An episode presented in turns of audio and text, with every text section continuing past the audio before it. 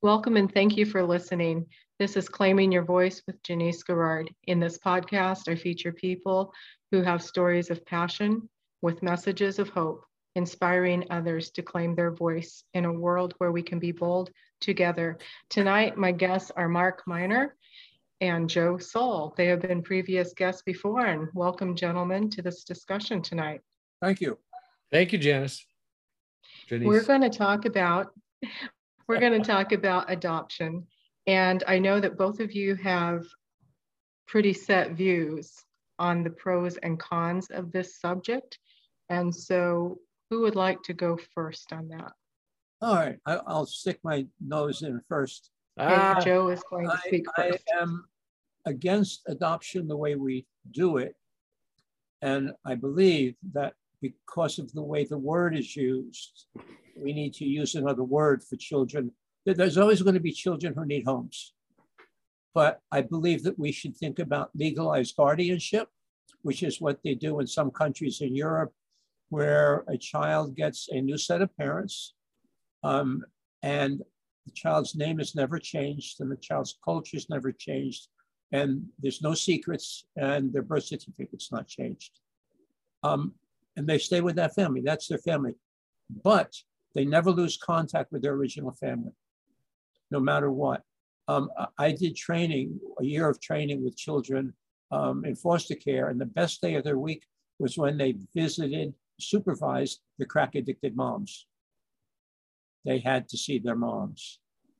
And so we have to find a way to never, uh, ever cut that contact away. The um, uh, United Nations, the UNICEF uh, conference, World Conference on the, on the Rights of the Child states that no child should ever lose contact with their parents. Why should we do that to children? Um, Mark, come on, then, then we'll go back and forth. Yeah, I, I absolutely agree. But I am for adoption because I know that there are situations within society, and it's not a product of of hate or uh, a product of fear.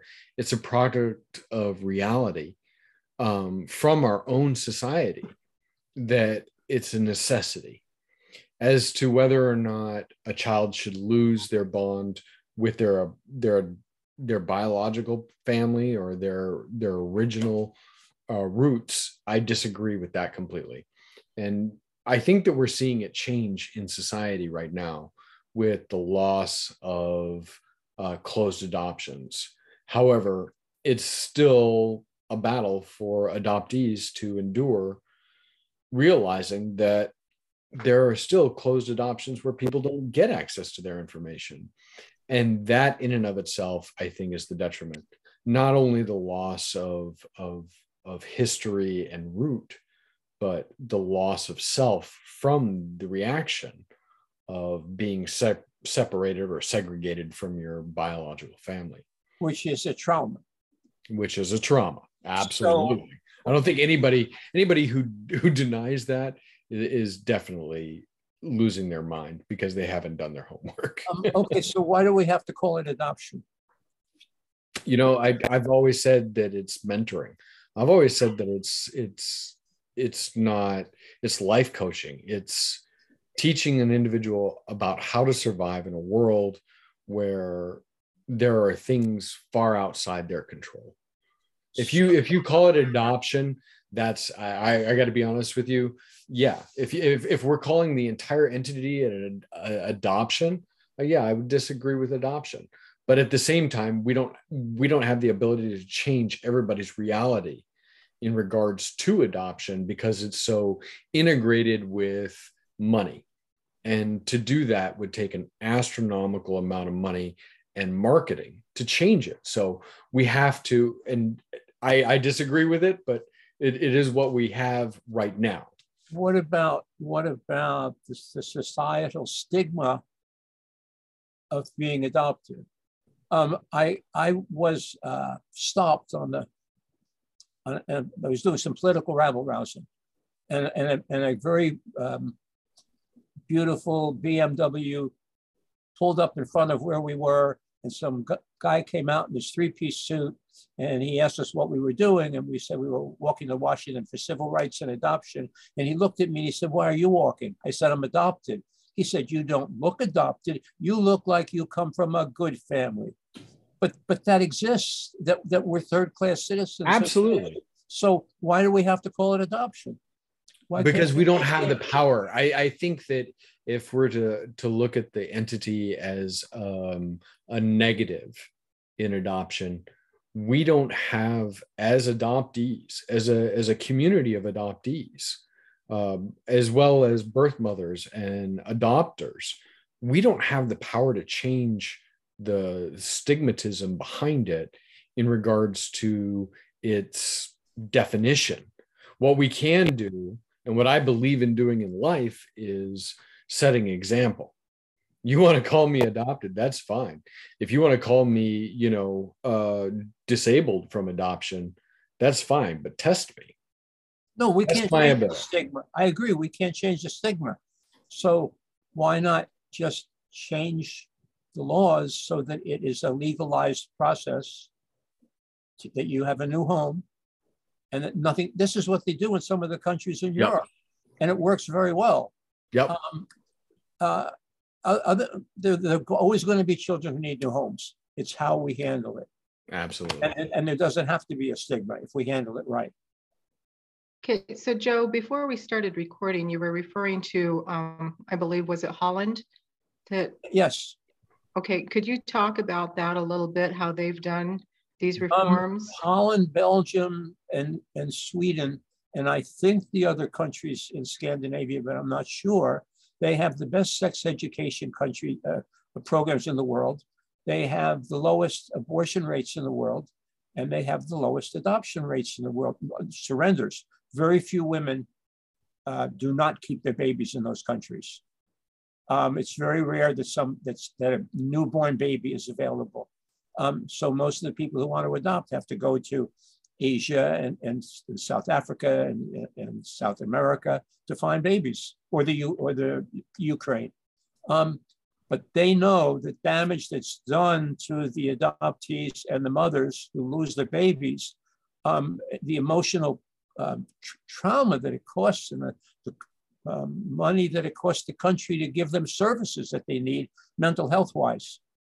Um, and I, I, I would suspect medically because you don't have a, if you don't have a medical history, then you're more more apt to have a problem um, as you get older with with your health. So those countries have have basically stopped adoption from within their shores. and rightfully so. But they also Mhm. closed adoption outwardly. You can't you can't adopt one of the, those babies from America. They they, that's, that's true. Mm-hmm. they shut that door completely because they did realize completely Yes. just like Australia. Australia gave a national apology to its individuals of adoption because they realized Yes, and that is that is just the Prime Minister of Australia apologizing to all the mothers and all the adoptees who were hurt by forced adoption. So Yep. it's rather incredible. So now these countries that are starting to close adoptions, how are they finding the resources? Uh, do they, are the mothers who are able to keep their children, do you know of anything that they're doing to help support these mothers keep their children The, then? one, the ones in, uh, that I mentioned um, give them um, family preservation money. It's not welfare. It's family preservation. They do everything they can to keep families together in, in those aforementioned countries. Mhm.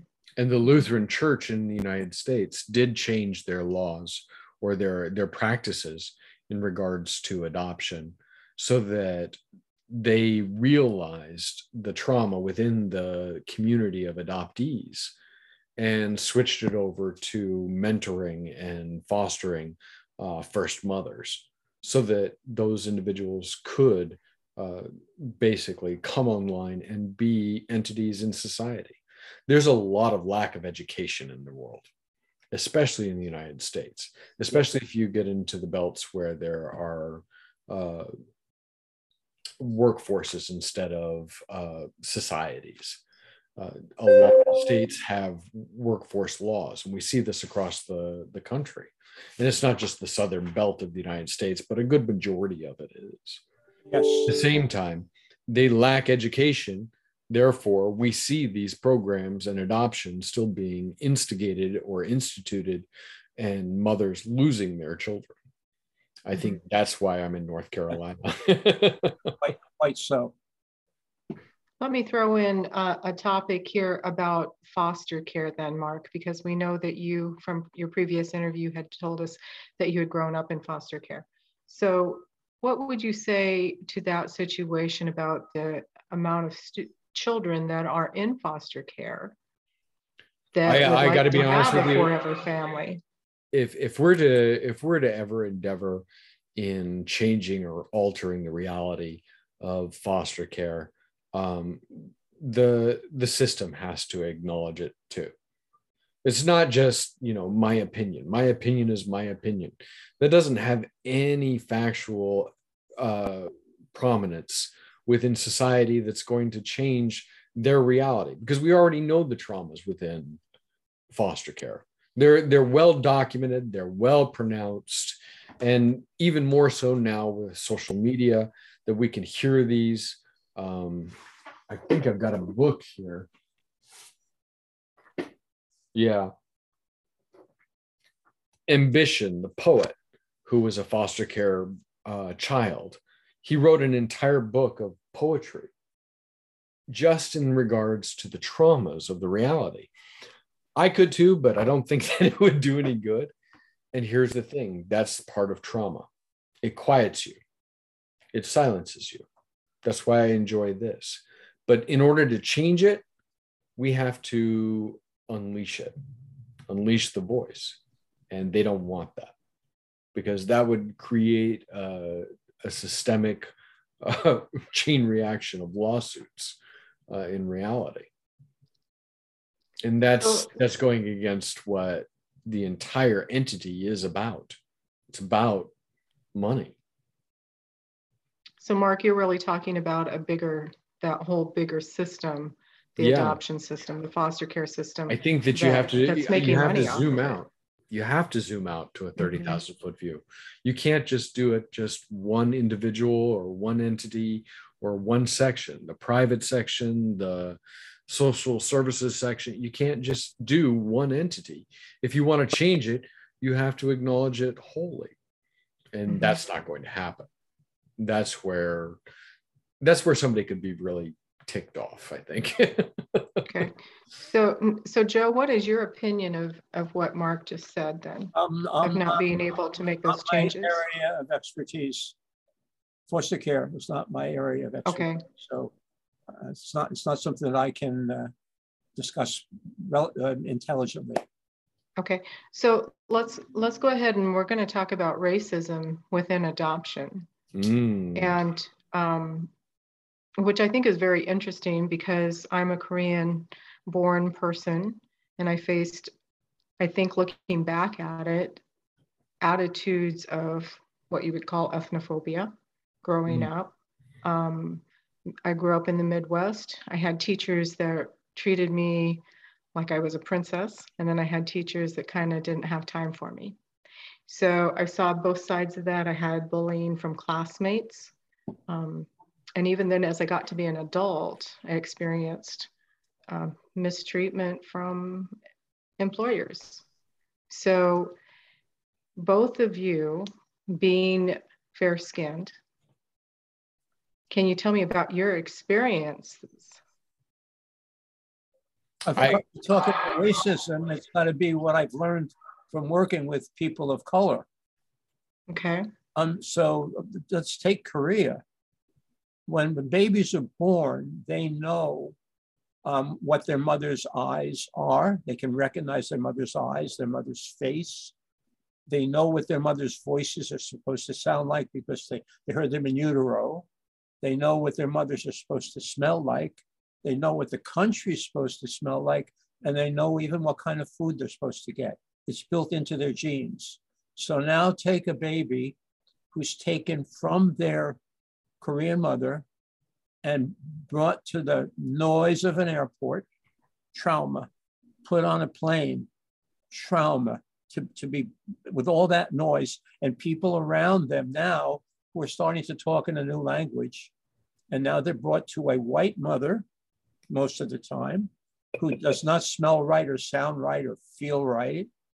Um, and her, her eyes are wrong. So she's the wrong mother. And it's, it's, this is nothing about, the mother's fault. The baby is not safe. The first job a baby has in this world is to develop a sense of trust in the world. And how can the baby have a sense of trust in the world when all her safety has been taken? She lost her mother and her mother country and her mother tongue. Um, everything that she should have is gone. So she faces an extreme job um, to just get over the, to not get over, to deal with that trauma. And now she's brought to a white racist country, my belief. There's racism everywhere. And once you start to get those looks, even as a child, whether you're aware of it or not, or remember it or not, you get that racist look, it's more trauma. Anything that reminds you of your loss, which the look, the look does, sets up more trauma for you because anything that reminds you of trauma causes trauma.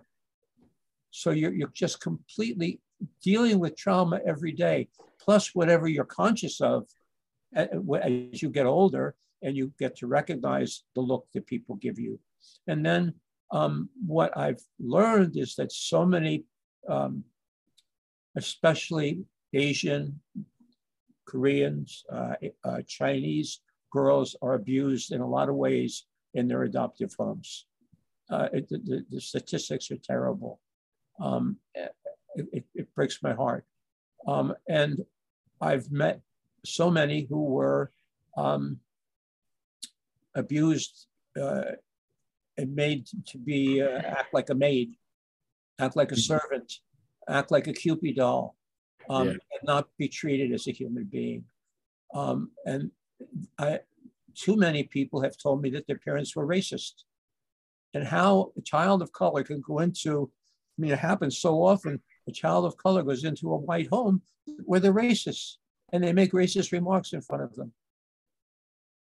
So I don't know what to say except that it's it's a very it's a very hot topic. And again, most of my clients are of color, and, and which is how I've learned. Um, my first client was a was a Korean uh, adoptee, um, and and I've learned so much from working with my clients. I've learned from them. Um, it's it's children. Uh, I've I met once a, a Chinese, and then I'm going to turn the microphone over to Mark real quick. I, I met a Chinese um, uh, born adoptee who lives in uh, Canada, who said to me that she found her family and they were living in basically a mud hut. And that somehow somebody had found them and brought them to some place where they could talk on the internet and talk to each other. And, and this very well educated Chinese adoptee started to cry and she said, I would rather have grown up in the mud hut. If you ever get a chance to watch the NBC documentary uh, um, filmed on the island of Jeju, J E J U in Korea, about the life. I heard about that. There, and it's, it's basically a fishing village. They they they they live. Uh, they make their money catching fish or sponges. Um, and I know some adoptees who were uh, born there, and it's caused them a lot of pain to watch what they could have, could have had.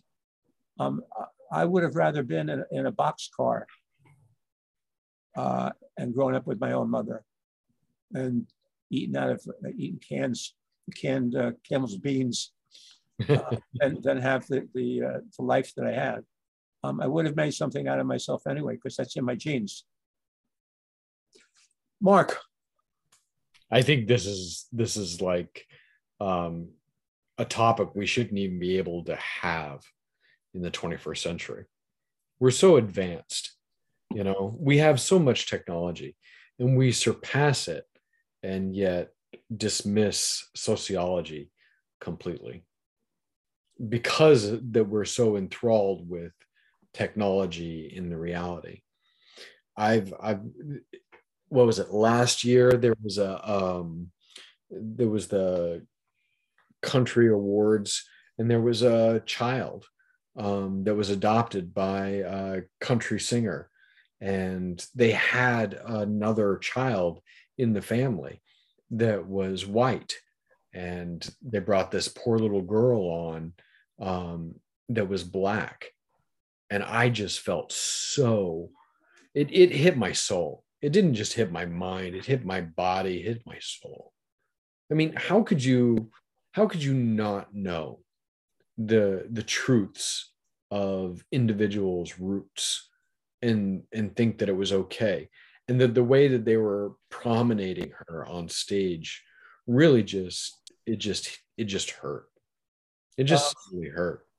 You know, racism is taught. Yeah, and once it, it's taught, people people don't seem to be able to un, unlearn it. And here we are in the 21st century, and this is happening. I remember meeting a, a very prominent uh, lawyer, and he had um, a trophy room in his in his basement, and this trophy room was filled with lions, tusks of of of elephants, and then I I found out that he had like nine Asian girls that he had adopted. He had like seven Porsches. I had to leave. I personally just had to leave. As an adoptee who never even dealt with racism, uh, I it, it just it just struck a chord with me so that I couldn't stand it. I literally couldn't stand it as a human being. I found it disgusting. Even if I, even th- though that I didn't know everything about the situation or what was actually transpiring, it was literally hurtful to, to self. So he he he had trophies of elephants and trophies of children. Yep. That is that is how disgusting it is in reality of society today that we think that it's okay, and I don't. Uh, I don't know how it, how. Years ago, there was um, a book about. Um, there were several books uh, research on, on transracial adoptions. Mm-hmm and the researchers were adoptive mom social workers. And what they uh, did is they went to adoptive homes and they interviewed the teenagers in front of their adoptive parents about how wonderful adoption was. Well, how what were they going to get other than, other than adoption's wonderful? That, that that's it's just crazy. Right. Um, so children belong children belong with I believe children belong with their own people. I agree and I believe that it's in it's actually it's actually humanistically, morally, ethically necessary for an individual to grow as an individual by knowing their roots. Um, that doesn't mean that someone can't have a good life uh, as, as a transracial adoptee or, or transcultural adoptee, but it's the pain that internal pain of where's my mother. Do you know the term Hiraeth? H I R A E T H. Yep. Um, it's it's this longing to, to for, for longing to be someplace, and it's not necessarily defined. I think it's a it's a Gaelic word or or Welsh Welsh Welsh Welsh origin. Um, it's it's fascinating to, to know that you're, you're not in the right place and to want to be with your own people, basically. Um, no matter what, nobody can take away the pain of losing a mother, not the best adoptive mom in the world. Um, can, can, can take away that pain of, of what we lost. This is a reminder. Oh, oh clean litter box. Oh, sorry. That's okay, Joe. We can edit that out. she, she's going to run for president one day, Alexa. So, oh, okay. but Joe, I'd like to read something that I saw you had posted on Facebook. And the quote is We adoptees, and um, I have to start over. We adoptees and mothers of adoption loss must walk through our pain, re experience the feelings of our trauma this time in the presence of loving witnesses in a safe, slow process. We see what we survived and we learn that we have an unbreakable self and that our feelings will not destroy us. That- Very yeah. powerful. Can you talk to that? Um, the, the book uh, Trauma and Recovery by Judith Herman, which is a book used um, by every, almost every uh, trauma specialist in the world as their beginning book. Um, and what she talks about is that to heal from a trauma, you have to experience the emotions of the trauma in a safe place with uh, loving witnesses, people around you who care about you and understand what you've been through and you can see what you survived. It's really necessary to know. We don't. What's terrifying for us as adoptees is we don't know what it was like because we don't remember it consciously, and so there's a terror to think about those emotions. So if I can find it, which is what I do in my healing weekends, help people feel safe enough to go back into that pain and let it out and and soul cry to cry from the tips of their toes and, and with people around them who will comfort them. And we see what we survived and we can stop being afraid of it. We can stop being afraid of our own um, emotions. And this is, this is what trauma survivors need to do. It's easier for a natural mother to do it. Not that the pain is less, but our natural mothers know what they survived. They remember it. Yep. And, and so that's they have it what's called a pre-traumatic self. And we, we don't. So that's why we need to see that, which I mentioned in the quote, that self, that our, our unbreakable, um, unconquerable self that exists within us. And if it didn't, we would not be talking. So I, um, so I sometimes I think it's a miracle that any of us have survived this. I agree. I'm a huge fan of um, letting trauma out. And for me, one of the greatest ways to do that is is to destroy something. I'm I'm a huge fan of break rooms. And this is something that I think that adoptees would especially benefit from. When you can destroy something and give it a, a label, whether it's adoption, a family member, or a coworker, but being able to get that that negative energy and exude it. You don't mean something. You don't mean something physical to break, like like uh, like like glass. Yep. Or you do. Oh yeah, I do. Glass, a television, a couch. Take it to a chainsaw. and this is this is noted in society over eons. We know that being able to exert this energy out from our psychological uh, perspective helps alleviate the the pain of it because you are letting out that true emotion. So what I've helped my clients do is channel their anger and use it to do something physical. Meaning, I say out loud in my head, I'm going to take my anger and use it to clean the house or exercise um, or or or, uh, or write a book Yep. Or ride a bicycle, anything, just to use the anger. So I- I'm with you. I, we have to get the anger out because I think that the anger that we have uh, is nuclear. Oh, Well, absolutely. the, the anger that babies have when they're separated from their mothers right after birth, when, when they get the smack on the behind, and it's rage, and it's nuclear rage. I want to go back in the womb. I want to be with my mommy, right? so we, we have that rage at losing our mothers and never going back. The, the child who stays with their mother who isn't adopted, they're separated, which is painful, a trauma, but they go back to their mother's body, their mother's breast, their mother's milk, and they feel safe again. Yep. We don't get that. And that's part of the trauma that we have.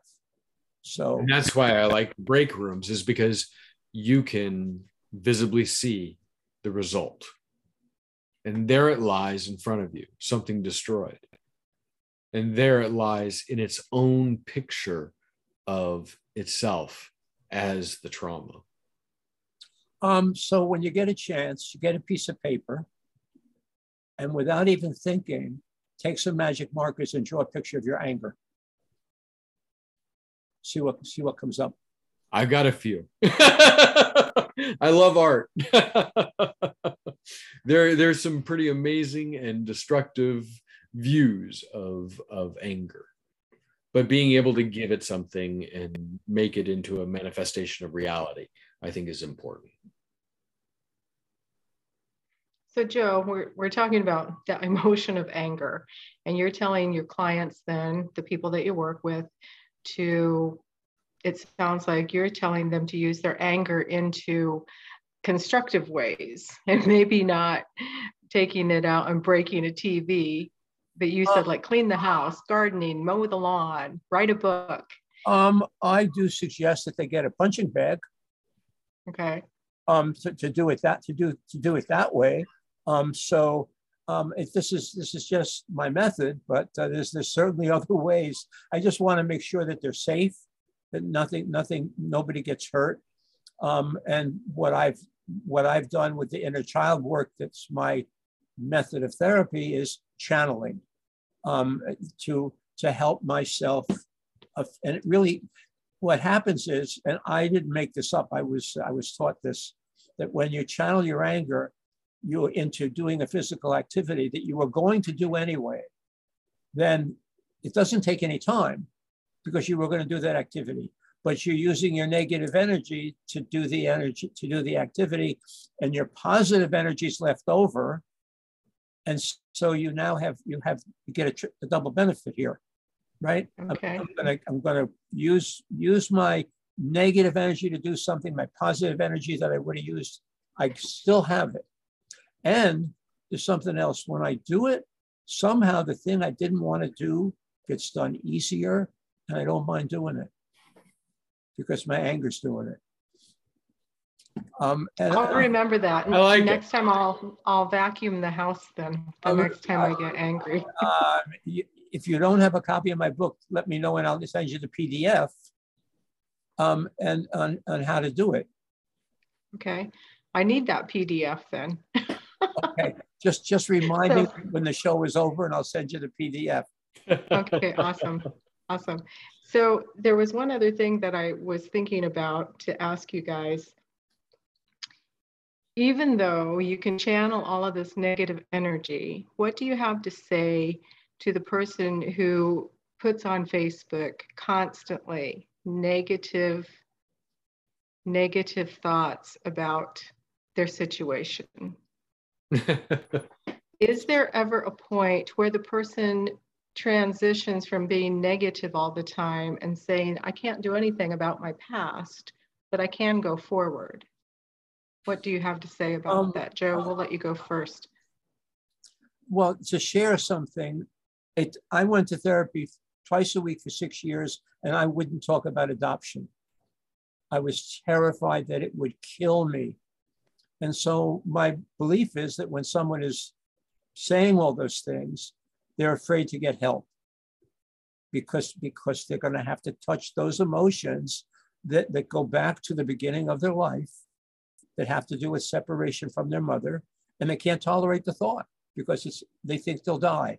And I used to think I would die. It's really, really hard. And it's not their fault. They, they don't, you know, the, people face what they can face when they can. They don't, I'm sure they do not like where they are, but they don't know what to do about it. And, and when I, I invite people to come to my nightly chat room often, um, and they're afraid to do that because they're going to have to talk about, or they're afraid they're going to have to talk about things that, that are going to destroy them. And this is, um, you think about, and I, I know some uh, policemen who are afraid to get therapy. And, and what they more often do is they drink at the end of the day. Almost every cop show that I watch on TV, at the end of the day, they're drinking. They're having beer, they're drinking scotch or something. This is what they show on TV and in the, in the dramas. Why? Because it's reality, sadly. They see things that no human being should ever see. Um, the soldiers see things that no human being should ever see.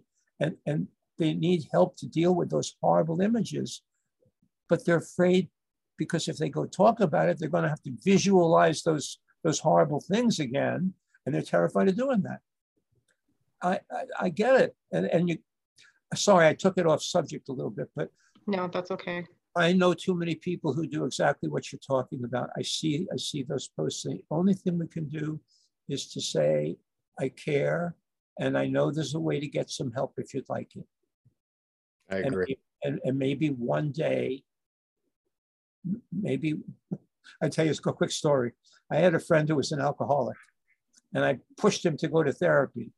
He went to one session, he came back and he called me and he swore at me. He said, I have to go pay somebody to ask me questions about my mother and father and make me cry. I'm not paying somebody to do that. But what it really was is he, it was the pain that came up for talking about his mother and father. Why should I have to do that? It's not fair. It's not fair.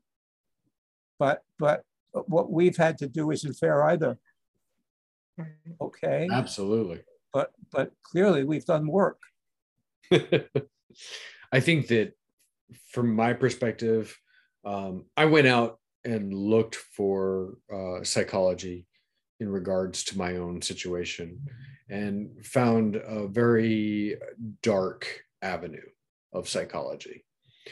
I found more help within the community of adoptees and getting together and having conversations.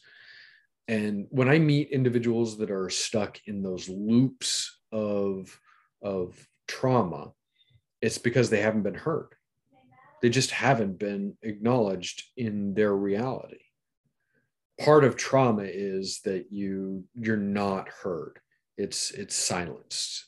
It's silencing of self and being able to to exert that i think is important for adoptees that's why i'm such a an advocate for you know adoption communities uh, these these small facebook groups Um, zoom meetings i think are physical support groups.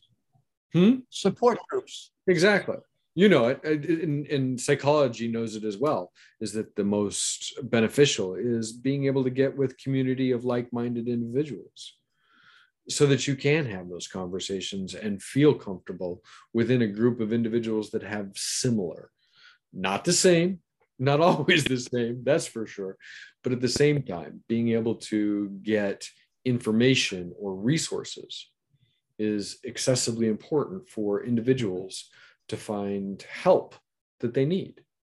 I'm, I'm a huge proponent of adoptee competent therapists joe Soll, and others I'm a huge proponent of groups like Heareth and others because it allows you to begin the process of processing the trauma. Um, when I graduated from social work school, I went to the dean of the school and I said it would be a good idea for the school to teach adoption and foster care issues. And she said, oh, we can't do that. And I, I nagged her for quite a while before she would give me a reason. And the reason is we have too many adoptive parents who are trustees of the, of the, of the school. And if we teach adoption issues, it means there's something wrong with adoption. And then they'll stop raising money for us and giving us money, so we can't teach it. And it's not taught on a regular basis anywhere in the country. Yep. How can that be okay? We So what is what is it? What is an adoptee left to do? He's left to search out community so that he can find self in the community and begin a process of, of growing without being the the odd man out from the traumas of adoption. So how many adoptees are on Facebook? Take a guess. I, I don't know the answer. Take a guess. I would I would easily say less than 20 to 30 percent. Well, now give me a number. Uh, I want to say close to 200,000, 300,000. Okay. I'm guessing. So, so- I'm just right. guessing. Look, Don't quote me on this. No, no, no, I don't know. I don't know, but let's take that number. There are eight million, may- eight million adopted people in this country. Where are we getting help? Right. We're not. That's the problem. There's eight million natural moms in this country, roughly. They're not getting help. Why not?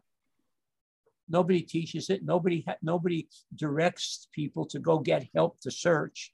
People Yep. aren't told they need to prepare to search. So what, what, what most adoptees and most natural moms are just floating around with resourceless, and it's it's it's tragic. Yep. It's absolutely tragic. I ran, I had for a while some public service announcements on television um, about my group until a uh, natural father reporter, one, one of the anchors actually on Fox TV, saw the, the commercials and got them, they were running on all the stations, on all the networks, got them taken off. And when I spoke to him, he said, I don't want anybody ever to know that they can get help to find me. Yep. And so the, they, that's it. That was the end of my public service announcements. Uh, and they, So were they maybe, were they were not they were they're on my website they were not negative about adoption all they were all they were was saying if you are adopted or you are a natural mom or if you are an adoptive parent here's a place you can get help i had three different commercials one for each and th- they mm. were taken off because it's it's not okay it's not okay to give out information about adoption I think you know that- what, Joe? That might go, I sorry, Mark, let me, I want to finish this thought, is that it might go back to that taboo subject that we had first talked about before we started our recording. they talk about sex Yes. Well, it might. It might. We don't do a good job with teaching uh, teaching sex in this country. Sex education is terrible. And I think what's odd about the whole thing is that it's supposed to be such a taboo subject. It's a shameful subject, but it's how we all got here. even worse it's Well, it's a product of your it's a product of your natural being it's it's it's a it's a it's a primal it's a primal entity within the reality of humans Well, it's supposed to be, I, in my own opinion, I think it's supposed to be a beautiful act. right And if it results in a life, then why is it shameful? well because we Oh. censor it in america Well, because some because there's religious issues and so some religions make it shameful. ah there we go and um, look, when when when I grew up, nobody ever said the word. The word was not spoken ever. That, that just and body parts like nobody would even dare say breast. Okay, Mhm, mhm, Yeah. couldn't even even like you can't talk about a chicken that way. So, I, I- um, I don't know. I don't know the answer. Um, part of part of what happens for us, and and uh, it's been written about, and I wrote about it, is something called um, gender confusion that goes on with us adoptees because we don't have someone who looks like us of the same sex that we're growing up with and it can and it can really cause the confusion as to who am I really? Am I really a man? Am I really a woman? It's a common, it's one of the common problems that we face. We can't even talk about sex. And most adoptive homes that I know of don't talk about sex because it didn't work in those homes. yeah I'm, exactly I'm not, exactly I'm not being cruel. I mean, it didn't work. So they needed to find a way to get a baby. And so they don't talk about sex. So we don't get a good sex education as adoptees. It, it just it just gets worse. And we and it should be it should be taught sex education should be taught well in school. It, it just should. And, and it's like you said, it's a fact of life. That's how we got here. However, however, it's very common for us adoptees to wonder if we're really born. Do I really exist? Um, uh, did I come from Mars? So it was did somebody just snap their fingers and oh yeah, I came from a birth certificate or I came from an adoption agency. This this is this is not an unusual um, quandary for us. Uh, there is um, Erik Erikson, the famous therapist, said that if you don't know your forebears for two generations, you cannot have what he called a sense of actuality, and he meant that you that you your you your life and events in your life would not seem real the way they do to other people. because we're not because we don't grow up with our own people. Very true. Very true. No foundation. Yeah, it's it's it's it's a mess for us. Um, so I don't know. I, I don't know where we were going to go with with with your with your topic. Um, I, I don't even know where to go with it. It's it's it's it's certainly is adoption is certainly tied up with it intricately. I can I, I can tell you a story. Uh, when I was growing up, I moved out of the house and um, I, I I couldn't live where I was, so I actually went out and tried to find a place on my own. And the person that I met was a gentleman who owned a hair salon. And his name was Rick, and he was gayer than a three dollar bill. But he had this little sign in his shop that said room for rent. And I rented the room. I met Rick by going in and saying, I would like to rent the room. He said, Shut up, sit down. I've got to give you a haircut. and I learned more about reality and sexuality from Rick, who is gay, about heterosexual and homosexual than I would have ever gotten from my adoptive family. And if it wasn't for that, I wouldn't be so acceptant in people's realities on sexuality. I think that a lot of people have a stigmatism in regards to whether or not sexuality is something that should be a reality for individuals to grow within it's natural and i think that the that that adoptees don't get that that ability to explore it because they're we're all too busy or for me i was too busy just trying to survive. So we don't have that opportunity to grow within that. I was given a very lucky situation where i was given you know a multi-view not just a focal vent view of reality. Uh, my my adoptive father's uh, talk was throwing me a, a playboy going here figure that out at the same time i had other events going on in my life that allowed me to have a broader perspective and understanding and have those thoughts. You actually have to have those thoughts in order to develop the reality of truth. And i think that a lot of adoptees don't get that opportunity. For sure well, we've certainly covered a lot of ground here about being pro adoption. Um, talked about uh, racism and then finally sexuality. And I think it all really comes down to our identity and who we are as adoptees. And I love it, Joe, that you your posts on Facebook and saying that, you know, we can live through those feelings of pain. It doesn't kill us, we survive and we are here. So just in a few words, just to wrap this up, any final thoughts? Um, I wish that uh, people would educate themselves well about adoption, that would read. Um, most of the people that I know who are still struggling will not read um, any of the healing books. They'll read the autobiographical books but they won't read books uh, like Primal Wounds. Everybody should read Primal Wounds. And so many people just won't read it. That, for example, or The Girls Who Went Away. And People won't. Oh, good book. Um, we, we, need, we, need to, we need to be educated. Everybody needs to be educated if we're going to survive, if we're going to survive this well. So, mm. um, and I'm glad for this opportunity to uh, be on your show. Well, thank you so much, Joe. Mark, do you I, have any final remarks?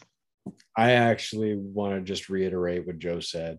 And I think it's a foundation in growth to educate oneself. And whether or not you find the the good resources or the bad resources, it's still a resource that you get to make a choice or a decision in your own reality. You learn about being a woman you learn about being a man. You learn about being a banker. You learn about being a psychologist. I think that endeavoring in learning about being adopted is a good thing too for an individual because that allows you to heal not only yourself, but others, because the group will grow in society as it stands today. So I think it's important that we learn about being adopted and what that means and what that needs as an individual. And I want to thank you for for hosting this as well. Absolutely. And Mark, do you want to tell us where listeners can find you? You can find me on uh, YouTube, Fireside Adoptees, or you can find us at Facebook. Um, and we'll let you in in a group chat, uh, Fireside Adoptees Connect. Okay. And Joe, your information for contact? Uh, adoptionhealing.com. And that website leads to everything else. Okay, awesome. And also people can find out about your adoption healing weekends there too. Yes. Awesome. So I thank you, gentlemen. I celebrate both of you and Joe Thank you. in Janeice. all of your endeavors to bring adoption to the forefront. I think Mark and I can probably agree that we're with you on that. Thank you, Joe. Thank you. Thank you. Bye. Bye-bye.